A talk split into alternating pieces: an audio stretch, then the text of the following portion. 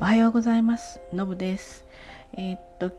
このね今日お話しすることは多分2日後か3日後ぐらいにあの配信するのでねちょっと時差があるんですけれども、えー、ちょっとまあ今日のうち取っておきたいなってことがあるのでお話しします。今ねちょうど娘が、えー、ワクチン接種1回目に行ってるところなんですね。で、まあ、若いのでしかも彼女はモデルナになるのでちょっと後のね熱だとかそういったのがま気になるところなんですよね。なので、まあ、今出ていってますけれどもあの、まあ、母としてですねちょっと小さな箱に体温計と鎮痛剤ですよねあのうちだったらロキソニンなんですけどロキソニンと、えー、それから帰ってきたらまあ、寝る時に出すんですけれどもあの、えーと、スポーツドリンクも冷やしてあるのでその辺をねセットしてまあ渡してあげようかなっていうふうに思ってます。できるだけね軽いといいなって思うのと、まあ、あのワクチンの接種した、まあ、お休みっていうのは一応トータルで2日しかないんですけれども2日はいただけるので、えー、もしかしたら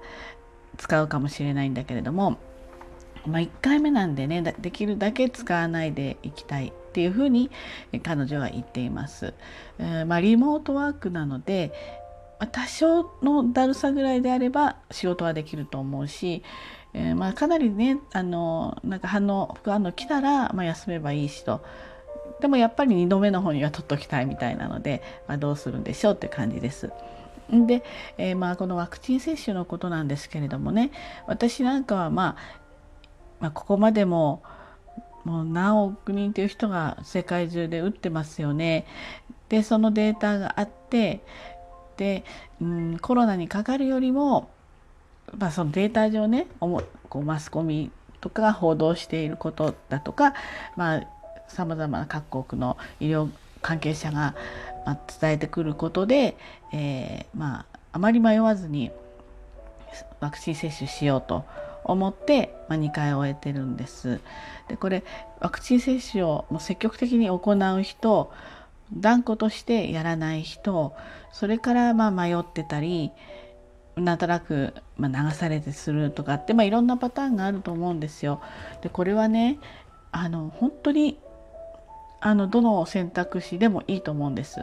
あの何て言うんですかね、えー、いろいろそれぞれが考えてあとご自身の体質もあるしねそんな中で打つ人は打てばいいし打たない人は打たなければいいしっていうふうに思うんですね。ただ基本はですねやっぱりこの感染してしまって症状が出てきた場合に非常に苦しむとしかもそれが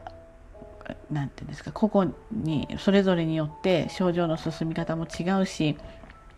その処置はできても直接的にこれに効くっていうまだねあのお薬とかそういったものは一切出ていないと。で場合によっては命を落としてしまうことがあるそれが現在ではですねやっぱりちょっと医療逼迫しすぎていて、えー、病院に入れずに自宅で療養しながらそのうちに悪化してしまうとかっていうのはあの実際問題にある話で、えー、誰にでも起こりうることなんじゃないかなっていうふうに思います。なのでこれとあと例えば今は分かっていないこのワクチンを接種したことによって5年後10年後に何らかの影響があるかもしれないってここもはもう本当に不透明で全くわからない問題なんですよね。だからこれはあるとも言えないしないとも言えないしということなんだと思うんですよ。なのでやっぱりそれぞれがあの悩みながら決めていくことだと思います。で、まあ、一つ大事なのはですね打とうが打た打ちまい打たないまいがあの感染はやっぱり予防することを心がけることだと思いますね。例えば自分はかかってもいいし重症化しないからかかってもいいっていうのであればそれはそれで一つの考え方なんだけれども自分が知らないうちにかかって人にうつすというところまで考えをまあ及ばせてほしいんですね。だ他人様は関係ない自分には関係ないっていう考え方の人であれば、まあ、それはそれでもう仕方がないとしか言えない説得してそんなことないんだよっていうのは伝えたいけれどももうその人の人格の問題なので仕方がないんですけれどもできれば最低限の感染予防対策はしてほしいなっていうふうに思ってます。これは直接我が身に降りかかることになるのでそういった何て言うんですかね交通事故みたいなとばっちりみたいな受けたくないっていうのは正直なところあるので、えー、そういうきあの基本的なことはお願いしたいというふうに思っています。それから、えー、ワクチンを積極的に打つ人あの断固として打たない人でこれはそれぞれがそれぞれを尊重し合えないとダメだと思います。だから打ってる人たちの方が、まあ、ちょっとなんとなく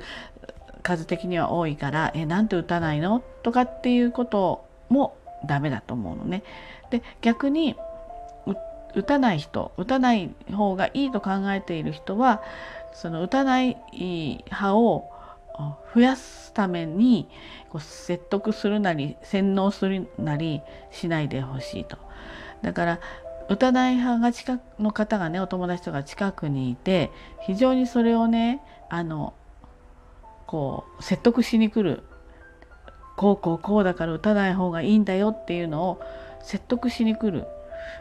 こういう行為はやっぱり良くないと思います。あのその言ってる人にとっては私の大事なお友達には10年後にこんな目に遭わせたくないっていうような、まあ、ある憶測を憶測ですかねそれはねそれを持って、えまあ、それを大義名分にというかな打たない派を増やしていくような活動をしてる人も結構多いようでなんかお悩み相談室みたいなところであのの相談でまあよくある話だそうです。ですのでこれもお互いに干渉し合わない打たないんだったらそうなんだこの人は打たない人なんだ打つ人はあのこの人は打つ人なんだっていうふうに割り切ればいい話で打たない理由とか聞かれれば言えばいいけれどもあの聞かれなくってわざわざ説明する必要もないのかな。私は僕は打たないんです。っていうふうに伝えられればいいんじゃないかなっていうふうに私は思います。なので本当にあくまでも自由なのでね、えー、ただしやっぱりあのコロナという病気が怖いと思ってる人とかねそういう人たちにとってはやっぱり例えばその人そういう人たちが飲食業をやっていたらできれば接種してきてくれた人がメインにお客さんで入ってほしいって思う気持ちもわかるしね。だからそこも例えばお店によってそのオーナーさんとかねの考え方がありますよね。その考え方のもとにまあ、うちは別に打ってても打ってなくても誰でもウェルカムですよっていうお店がもあっていいし、えー、打った人だけしかあのすみません今はあのお入れできませんっていうんでもいいと思うし逆もいらっしゃるそうですね。あとお店ではないみたいだけど打ってる人は、えー、ノーですよっていうところもなんか会社だかなんかあるようなことを聞きました。ですのでそれも尊重すべきでそれにいちいちですねあの何て言うんですか目くじら立てて、えー、やいのやいの言うという必要もないし何、えー、て言うんですかね無知が知識お互いにありますからね知識がないから打つんだとか知識がないから打たないんだとかっていうような非難もすべきじゃないし本当にあの自分の体は、まあ、自分で守る。そしてこの感染症っていうのは人への影響も考えるっていうこの2つをしっかりすることで避難とかねこう考え方の相違の中にであのこう仲違いしてしまうとかそんなことは起きないはずなので是非ねそういうふうにしてもらいたいなっていうふうに思います。ちなみにうちのあの、まあ、子供は若いので20代前半なので打つか打たないかは本人に任せました。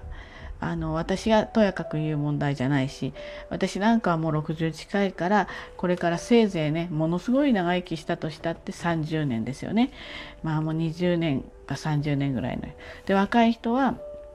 まだまだ残りの人生の方が長いのでやっぱりあの自分の責任においてね、まあ、自分の考えにおいてってことかな考えにおいて打つか打たないか、えー、決めてもらいたいなっていうふうに思ったので何も言わなかったんだけど自分で予約を取ってうちに行きました。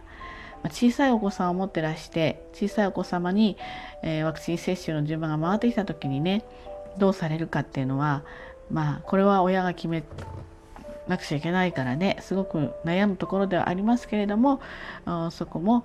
冷静にね考えてみていただけたらいいのかなというふうに思います。ということで今日はちょっとワクチン接種の打つ派打たない派みたいなそのその辺りねあのみんな尊重して、えー、仲良くというかやっていきたいなって思うそんなお話でした。はい、ということでね今日も一日頑張ってまいりましょう。じゃあねバイバイ。